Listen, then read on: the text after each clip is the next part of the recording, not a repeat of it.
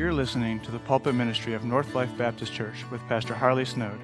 At North Life Baptist Church, our mission is to encourage each person to take the steps of loving God, growing together, and serving others. If you would like more information about our church, please visit our website at www.northlife.church. Now, stay tuned for today's message. Morning, turn to Hebrews chapter 11, and we're continuing our series on epic, the significance of the faithful individual here in Hebrews 11. Um, last week, Pastor uh, preached for Mother's Day on uh, Sarah and Rahab, and uh, today we're going to be looking at Abraham, one called Abraham.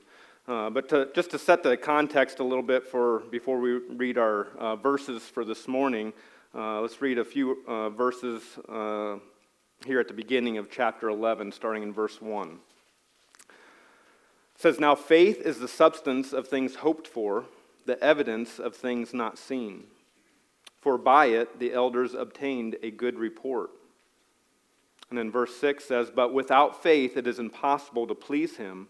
For he that cometh to, to God must believe that he is, and that he is a rewarder of them that diligently seek him.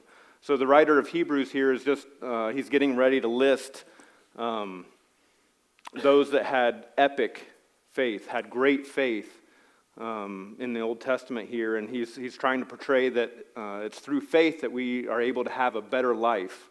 Uh, it's better to live with faith than without.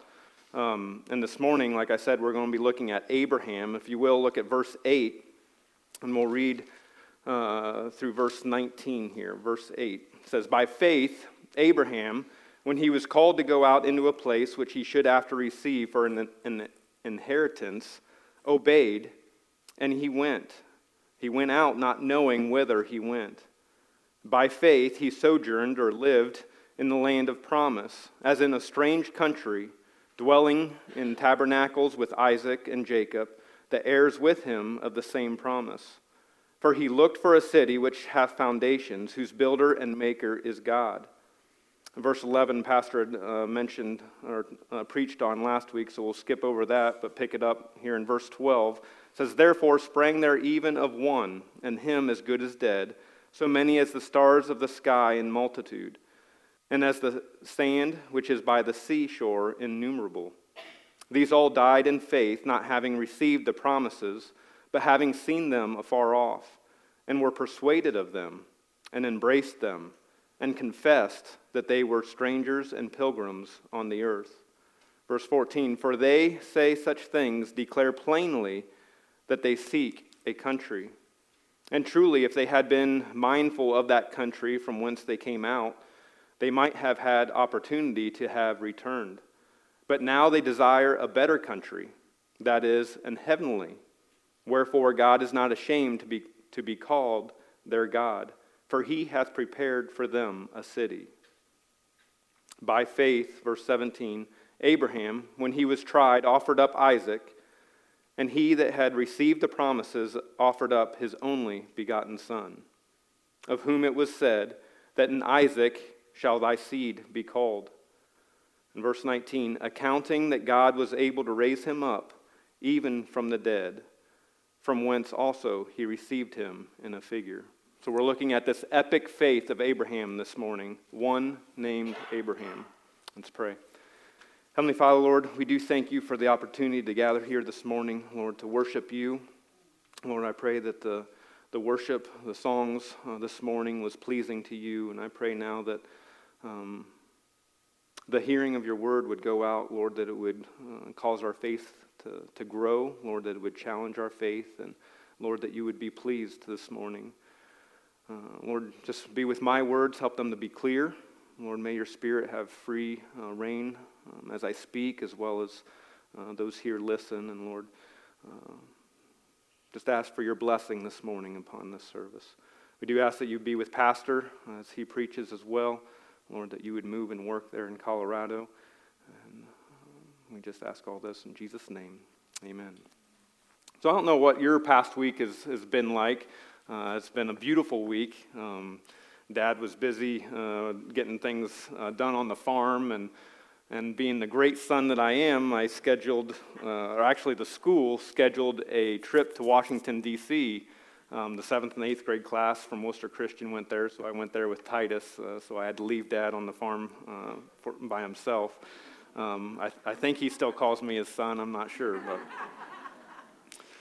But I had an interesting experience, and it wasn't just me, so it wasn't like I was walking just by myself and I was the one that got yelled at. But I was kind of in the, in the front of the group. We were uh, just touring uh, DC and the monuments, and um, we were uh, getting ready to cross the street. We were close to the White House, and uh, there was police officers that were guiding, directing traffic, and um, telling you know, people when to stop and when to go and stuff. And there was one secret agent that kind of walked up to us and said, Get going, you need to get across. So, me and uh, the guide that was uh, guiding us, I was walking right beside him. And uh, we started to go, and the group, there was about 40 of us, I guess, in our group. We started to cross the street, and we're walking along. And out of the corner of my eye, I see a big 50, 60 passenger bus start to make a left hand turn and I'm thinking, he's coming right here. I need to stop. So I stopped, and this, this officer yelled at me, or us, and said, Get going. You need to get across. I don't know if the president was getting ready to leave or coming or, or what was going on. Um, but I'm thinking this bus is a lot bigger than this girl that's telling me to go, even though she's, you know, carrying and stuff. So we, we yielded, yielded to the bus. Um, because another officer was telling this bus uh, driver to, to get going as well. Um, so, so after that event happened, the bus went through and we went on by. Um, I kind of turned around and I noticed on their vest that they were wearing, it was Secret Service. And I thought, I just got yelled at by a Secret Service agent. So I wasn't thinking that would be one of my memories of when I went to D.C., but that's one of the things that happened. But in, D- in D.C., we got to see a lot of things, um, but we only got to see a little bit of what was actually there. It's amazing uh, what all uh, is there. Um, but a couple of the mon- monuments that we did see um, were of past presidents, specifically uh, the Washington Memorial and uh, the Lincoln Memorial.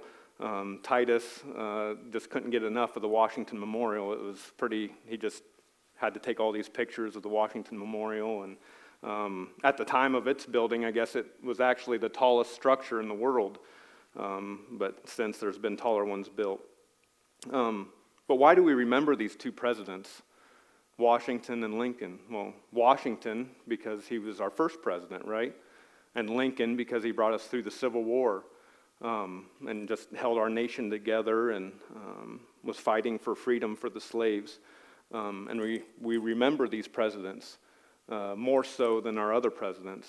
Um, those presidents, you could say, were, were epic. And that's what we want to talk about this morning. Um, just as in the history of our country, uh, the author of Hebrews mentions those who have epic faith throughout the history that we find here in, in Scripture. These individuals lived a better life that pleased God, all because of their faith. In our life, we can have a better life that pleases God as well. We can have a life that obtains a, a good report by having faith. So, the question for us this morning is do you have any evidence of your faith? Abraham's life was made epic by three confirmations of his faith. And that's what we're going to look at this morning. First of all, beginning faith. Beginning faith. Verse 8 of our text in chapter 11 says, By faith, Abraham, when he was called to go out into a place which he should after receive for an inheritance, obeyed, and he went out, not knowing whither he went. Abraham's faith had a beginning. Just like we physically had a beginning when we were born, Jesus uh, talked a little bit about this. he said that we need to be born spiritually, just like we were born physically. In a conversation between Jesus and a religious leader of that time, Nicodemus, Jesus told him in John 3, verse 3, Except a man be born again, he cannot see the kingdom of God. Nicodemus, uh, he didn't understand this, But he said back to Jesus, How can a man be born when he is old? Can he enter the second time into his mother's womb and be born? Jesus answered, Verily, verily, or truly, truly, I say unto thee, except a man be born of water and of the Spirit, he cannot enter into the kingdom of God. That which is born of the flesh is flesh, the physical birth, um, and that is which is born of the Spirit is spirit. Marvel not or wonder not uh, that I said unto thee, Ye must be born again. The wind bloweth where it listeth, and thou hearest the sound thereof, but canst not tell whence it cometh and whither it goeth. So is everyone that is born of the Spirit. Abraham's faith had a birth. Notice two aspects of this beginning, this beginning faith. First of all, the beginning call of God. We find the story of Abraham in, in Genesis, and specifically the call of Abraham in chapter 12 of Genesis. You're welcome to, to turn there. We'll reference uh, chapter 12 a few times. But Genesis 12, verse 1, uh, and uh, several first verses following, says, Now the Lord said unto Abram, Get thee out of thy country, and from thy kindred, and from thy father's house, unto a land that I will show thee. And I will make of thee a great nation, and I will bless thee, and make thy name great, and thou shalt be a blessing. And I will bless them that bless thee, and curse him that curseth thee. And in thee shall all the families of the earth be blessed. Faith begins by God reaching out to us first. It is His love and mercy that is extended to us before we have an opportunity to love or obey Him. 1 John 4:19 says, "We love him because he first loved us." And it wasn't like Abraham was some great, uh, great person that was uh, already obeying God or, or following God. Um, Joshua 24 2 gives us a glimpse of what Abram, Abraham was like um, before God called him.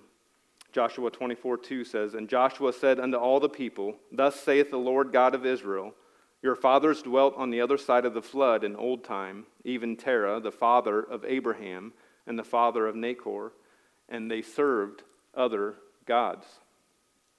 Abraham did not follow or love God.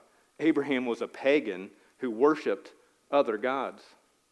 Our faith is planted in our hearts first by God's call to us. The second aspect of faith is our choice of obedience. Secondly, the beginning obedience of Abraham. So we had the, the beginning call of God. God has to call us first. Secondly, the beginning obedience of Abraham. Uh, back in verse 8 of our text in Hebrews, uh, we'll jump right back to Genesis, so if you're there, don't uh, lose your spot. But verse 8 again says, By faith, Abraham, when he was called to go out into a place which he should after receive for an inheritance, obeyed, and he went out, not knowing whither he went.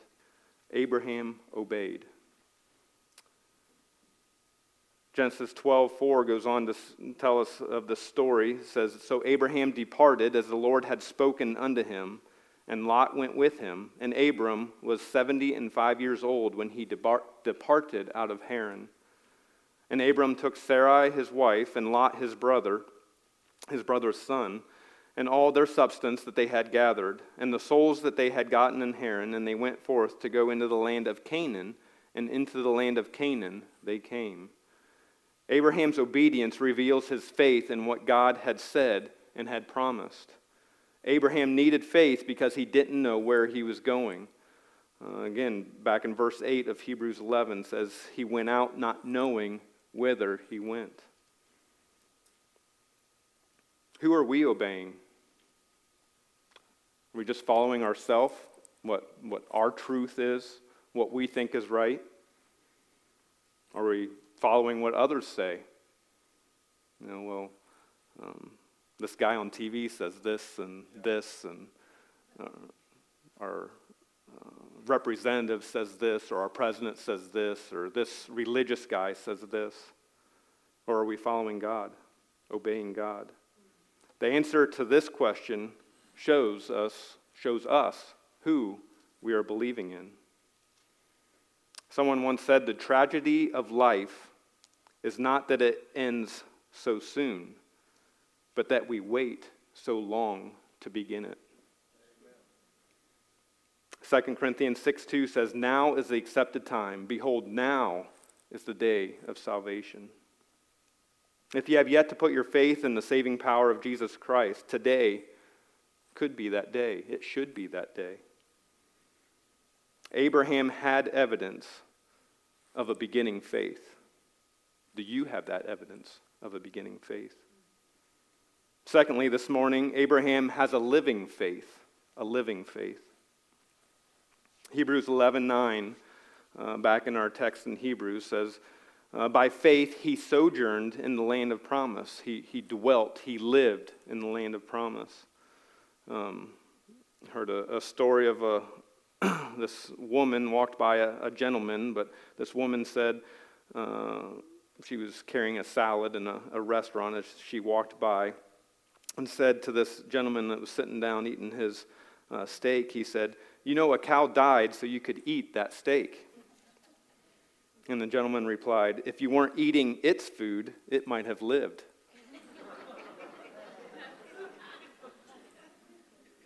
Sorry if that offends some of you. I like my steak. the cow was living for a salad. What are we living for? What is our purpose? Abraham sojourned or lived in the land of promise, but he lived in this land as a stranger, living in tabernacles and tents, moving from here to there, from there to here. Abraham didn't just make one choice of faith at the beginning, and that was the end. He had to live out his faith. It affected his everyday life for the rest of his life. Abraham had many challenges dealing with his cousin Lot that he brought with him, who wanted to live with the world. He had problems with the residents of the land. One story of them uh, closing off one of his wells and them getting a little skirmish. There was the, the weather, the famine that was in the land he had to deal with. Perhaps maybe the First World War happened during Abraham's time as well. But the author of Hebrews highlights a couple of subjects or areas that he did live for, that he needed uh, faith for. First of all, living for his heirs living for his heirs or his legacy. Hebrews 11:9 says, "By faith he sojourned in the land of promise, as in a strange country, dwelling in tabernacles with Isaac and Jacob, the heirs with him of the same promise." Uh, skipping down to verse 12 says, Therefore sprang there even of one, and him as good as dead, so many as the stars of the sky in multitude, and as the sand which is by the seashore innumerable. These all died in faith, not having received the promises, but having seen them afar off, and were persuaded of them, and embraced them, and confessed that they were strangers and pilgrims on the earth. Abraham was mindful of his legacy and how it would be carried down to future generations. So much so that he waited on God, uh, that while he waited on God, he attempted uh, to pass his legacy on to others without God's help. And possibly that was why he brought Lot with him to begin with, to pass his inheritance to Lot. And then it was, you know, Lot, that didn't work out so well, so, well, maybe it's my servant.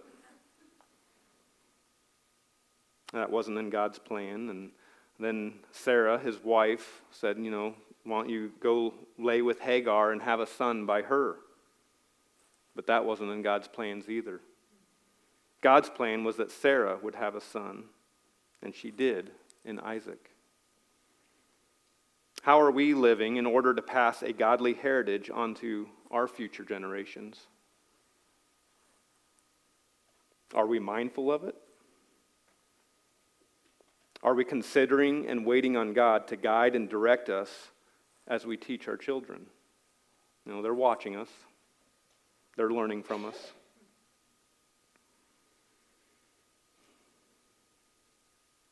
Verse 9, the second half of verse 9, points out that God had not just made a promise to Abraham, but to Isaac and Jacob, and to all of Abraham's offspring. Verse 12 references one of the promises of God that Abraham's seed would be as many as the stars and, the, and as innumerable as the sand. Verse 13 tells us uh, that they all, Abraham, Isaac, and Jacob, they all died in faith. Proverbs 13:22 says, "A good man leaveth an inheritance to his children's children." Oftentimes, I think we think of, you know, money or wealth that we're leaving to our or that's what I think of usually at first when I read that verse, but I think it has a spiritual component as well. That we need to leave a spiritual inheritance for our kids and our grandkids. Deuteronomy 6 7 says, And thou shalt teach them diligently unto thy children the precepts and ordinances of God and shalt walk of them when thou sittest in thine house, and when thou walkest by the way, and when thou liest down, and when thou risest up. How are you doing teaching your children, your grandchildren, about your spiritual children? Abraham passed down what God had done for him to his children and verse uh, 13 tells us that they were persuaded themselves. It wasn't something that they automatically got from their father, they themselves were persuaded of the promises of God. And they embraced them and confessed or lived out their faith as strangers on earth, just as their father had done. We need to be mindful of how we are raising and influencing our children and our grandchildren, as well as our spiritual children. Is our faith impacting future generations. So Abraham not only lived for his heirs, but secondly, uh, he was living for a city. Living for a city. Back in verse 10 of Hebrews 11, it says, For he looked for a city which hath foundations, whose builder and maker is God. And verse 14, For they that say such things declare plainly that they seek a country. And truly, if they had been mindful of that country from whence they came out, they might have had opportunity to have returned. But now they desire a better country, that is, an heavenly. Wherefore God is not ashamed to be call, called their God, and he hath prepared for them a city. So we see the word city and the word country here. He was living for a city. Abraham gave us an example of how to live and why to live by faith, how to live and why to live. So, how did he live for the city? Verse 10 tells us that he looked, he was searching. He was searching for it. Verse 14, he declared it to others. Others knew he was looking for it. The way he lived his life was a declaration to others that he had faith. Verse 15, he wasn't distracted um, by the things of this world, uh, the things in his past. Uh, he was focused on God, not the things that he once had. It reminds me of the, the sower that went forth to sow. Uh, Mark 4, verse 19 um, says, and the, after the, the word is sown on the ground, it says, And the cares of this world, and the deceitfulness of riches, and the lusts of other things entering in, choke the word, and it becometh unfruitful. What are you focused on? Next, in verse 16, we see that Abraham desired it. He wanted it. Oftentimes, uh, you know, we, we want to do the, the fun thing, maybe the, the sinful thing. But this city is something Abraham desired. Do you desire it? He wanted it. So that's how he lived uh, for the city, some of the aspects of it. Why did he live for the city? Verse 10 tells us it had foundations. The builder and maker was God. 1 Corinthians 3:11 concerning our foundation of faith says for other foundation can no man lay than that is laid which is Jesus Christ. The city had foundations. Verse 16 tells us that it was better than what he had known. It was a better country, it was a better city, it was heavenly. God wanted him there. Think about that. God wants you there. God is preparing a place for Abraham, God prepared a place for Abraham. He's also preparing a place for us. Why do we want to live in cities? You know, just um, so we can be closer to things. I don't know how many of you live here in Worcester, or maybe you live out in the country. I live out in the country, but um, not too far away from a city. But we want to be closer to things. We want to be closer to work, closer to school, closer to church, closer just to resources, grocery stores. But it's not ultimately about a city. I don't think, is what Abraham was saying. It's ultimately about being closer to God who is in that city. What is your focus on? Are you living in faith for your heirs and for a city that has been prepared for you? The writer of Hebrews submits that Abraham had a better life because of his faith that was verified by his actions concerning, first of all, his heirs, and secondly, the focus that he had on the city of God. Revelation speaks of this city. Revelation 21 2 and 3 uh, says, And I, John, saw the holy city, New Jerusalem, coming down from God out of heaven, prepared as a bride adorned for her husband. And I heard a great voice out of heaven saying, Behold, the tabernacle of God, the dwelling of God, is with men. And he will dwell with them, and they shall be his people, and God himself shall be with them and be their God. We have a city as well. Abraham has the evidence of a beginning faith, a living faith, and thirdly, a trying faith. A trying faith. Hebrews 11:17 says by faith Abraham when he was tried offered up Isaac and he that had received the promises offered up his only begotten son. Notice it says that he was tried by faith, Abraham, when he was tried. A Sunday school teacher uh, was giving her class the assignment for the following week. And she said, Next Sunday, we are going to talk about liars. And in preparation for our lesson, I want you all to read the 17th chapter of Mark. The following week, at the beginning of the class meeting, the teacher said, Now then, all of you who have prepared for the lesson by reading the 17th chapter of Mark, please step to the front of the room. About half the class rose and moved to move forward to the front of the room. The teacher went on to say, The rest of you, those that stayed in their seat, may leave. These students, the ones that came forward, are the ones I want to talk to. There is no 17th chapter in the book of Mark. thought about taking a poll, but I thought, eh. What have you learned out of the 17th chapter of Mark? God tried or tested Abraham's faith. At times, our faith will be tested as well. A couple points to note of Abraham's faith being tried. First of all, a trial of sacrifice. A trial of sacrifice.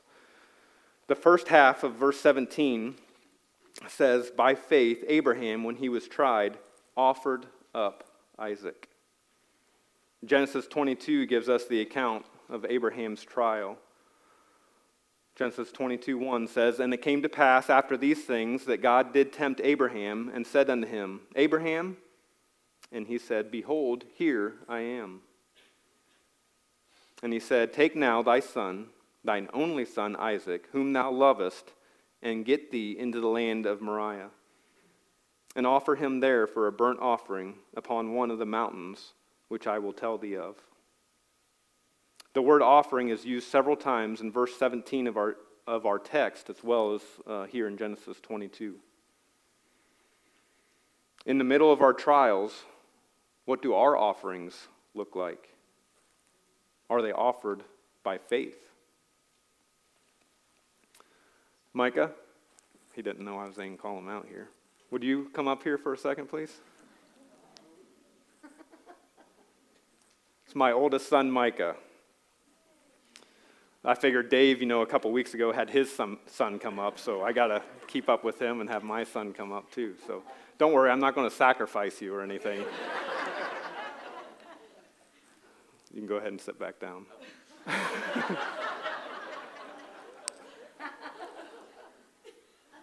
Can you imagine sacrificing your son? 15 years old. How? I wouldn't be able to make an offering like that. It would have to take faith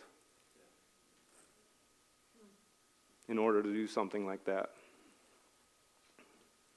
You know, there's maybe I've come close to something like that. It definitely wasn't offered freely. But when Micah was younger, uh, I don't even, three months old, I think, I don't know. Um, he woke up in the middle of the night, and you know, being the good husband that I was, just newly married, we had been married for a little over uh, what a year and a half or something like that. Um, thought, no, I'll let my wife sleep, and I'll go, I'll go grab Micah. And so I went into into Micah's room and and grabbed him out of the crib, and you know, we have burp rags or spit cloths or whatever you want to call them. Um, and I, I had him in my, my arm like this, and I reached down to grab the burp cloth, burp cloth, and he kind of flung himself backward and tumbled out of my hands. And I, I don't know, it seemed like I had three or four opportunities to catch him, but every time I, I tried to grab him, he just flipped or turned or something. And he ended up cracking his head on the, the rocking chair, the foot of the rocking chair. Um, so we rushed him to the, the hospital, and it was, it was a scary moment, but I remember thinking, Lord, he's yours. I can't handle this.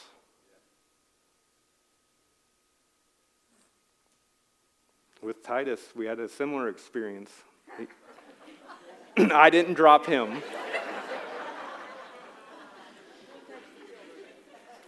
Although at times I wish maybe I would have, but. Sorry, but I did have a great time with you on the DC trip, so I love you. Um, but he, we think he got bit by a mosquito or something. We never saw the spot, but he ended up having uh, meningitis encephalitis, I think. Am I saying that right? We were in the hospital for, for a while, had Life Flight come in and transport him, and they didn't think he was going to make it. Um, but I remember praying with Pastor you know, Lord, he's yours. Whatever you want out of this situation. But I didn't freely offer my children. Abraham freely offered his children. God asked him to, but it wasn't like he's about to die and you don't have any choice. It was, you know, Lord, I'm, I'm going to go through with this. You said this, I'm going to do it. This offering wasn't cheap, it cost Abraham something. Not only was God calling him to sacrifice his son, he had to travel three days with two of his workers, two of his servants. And once they saw the, the spot that they were supposed to go, he left his, his servants be, behind and went with his son on up to the mountain. I did a lot of walking in D.C. If I tra- walked for three days, I wouldn't want to walk on top of a mountain as well. He went through the process of, of building the altar and preparing the altar for the burnt sacrifice, all while his son was there watching. And I'm sure while thinking about what um, he was doing and thinking about how he was going to do this with his son, I don't know how he couldn't have thought, but what, did, what, what was he going to tell Sarah? Maybe that's why God wanted him to go so far away, to be a distance away from his wife. I don't know but it cost Abraham dearly. This was one of, if not the biggest trial of his life.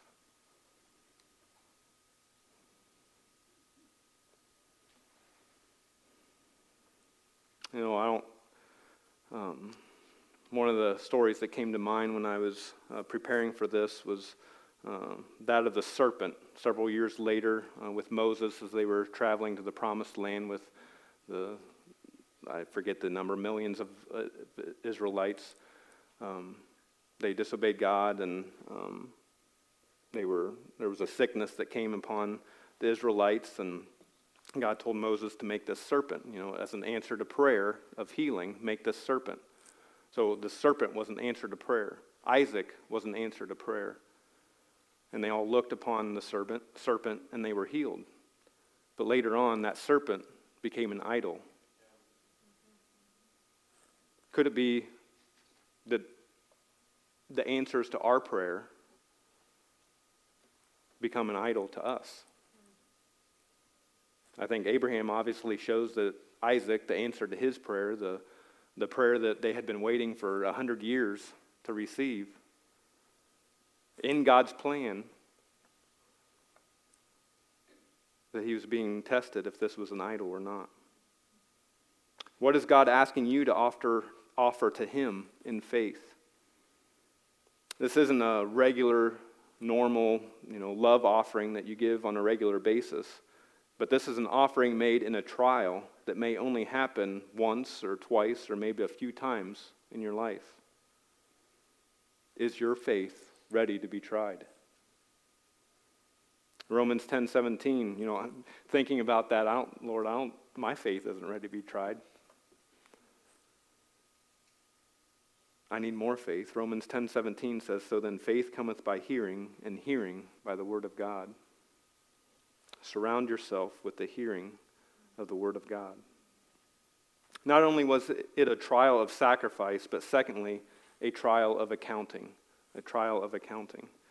Hebrews 11:17 says, "By faith Abraham, when he was tried, offered up Isaac, and he that had received the promises offered up his only begotten son, of whom it was said that in Isaac shall thy seed be called." Accounting there's our word, that God was able to raise him up, even from the dead, from whence also he received him in a figure.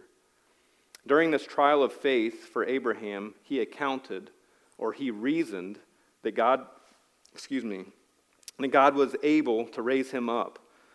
It's the idea of, of weighing a decision. You know, do I want to purchase this car that maybe the air conditioner doesn't work, but this car needs tires? You know, what, what makes sense here?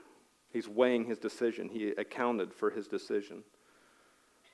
Abraham's faith wasn't just a blind faith or something he just acted upon on a whim. He has reasons for what he was going to do and what he did. And so should we. 1 Peter 3:15 says, "But sanctify the Lord God in your hearts, and be ready always to give an answer to every man that asketh you a reason, there's the word, a reason of the hope that is in you with meekness and fear. We should have reasons for what we believe and what we do, especially during times of trial. Notice Abraham's accounting or reasoning for obeying God that we see here in the text. Verse 17, it says, He already had received a promise from God. He had already received God's promises. God proved himself to be faithful. Verse 18 says, He knew the promise of being a great nation would come through Isaac. Thy seed will be called after Isaac. He knew Isaac was going to be a part of that. And then verse 19 says, God was able to raise him up, even if he died. Even if he died. God was powerful enough to raise him up, even if he died. And in a way, the second part of verse 19, God did raise Isaac back from the dead because Abraham had already offered him to God in his mind and his heart. Oftentimes, when life gets tough for us, we turn to the idols in our lives to help us escape the reality that we are in. But it's only temporary. What we need to do is take an account of what God has done for us and what He can do, which will strengthen our faith to make it through the trials that we're faced, faced with. As we uh, begin to wrap things up or conclude the message this morning, if you would turn to James 2:21. James 2:21 just a few pages over from Hebrews 11 towards the back of your Bible.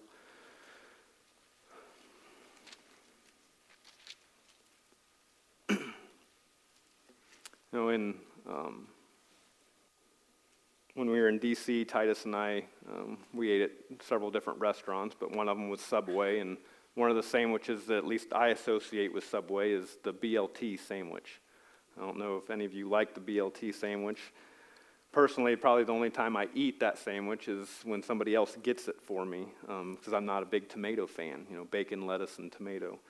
Um, you know, bacon's the really good part, right? The the lettuce is uh, I can, you know, it's, it's all right. I can live with that. Um, but the tomato, eh, it's, depending how much I like the person that got it for me, I'll keep it on or maybe I'll slip it off or something.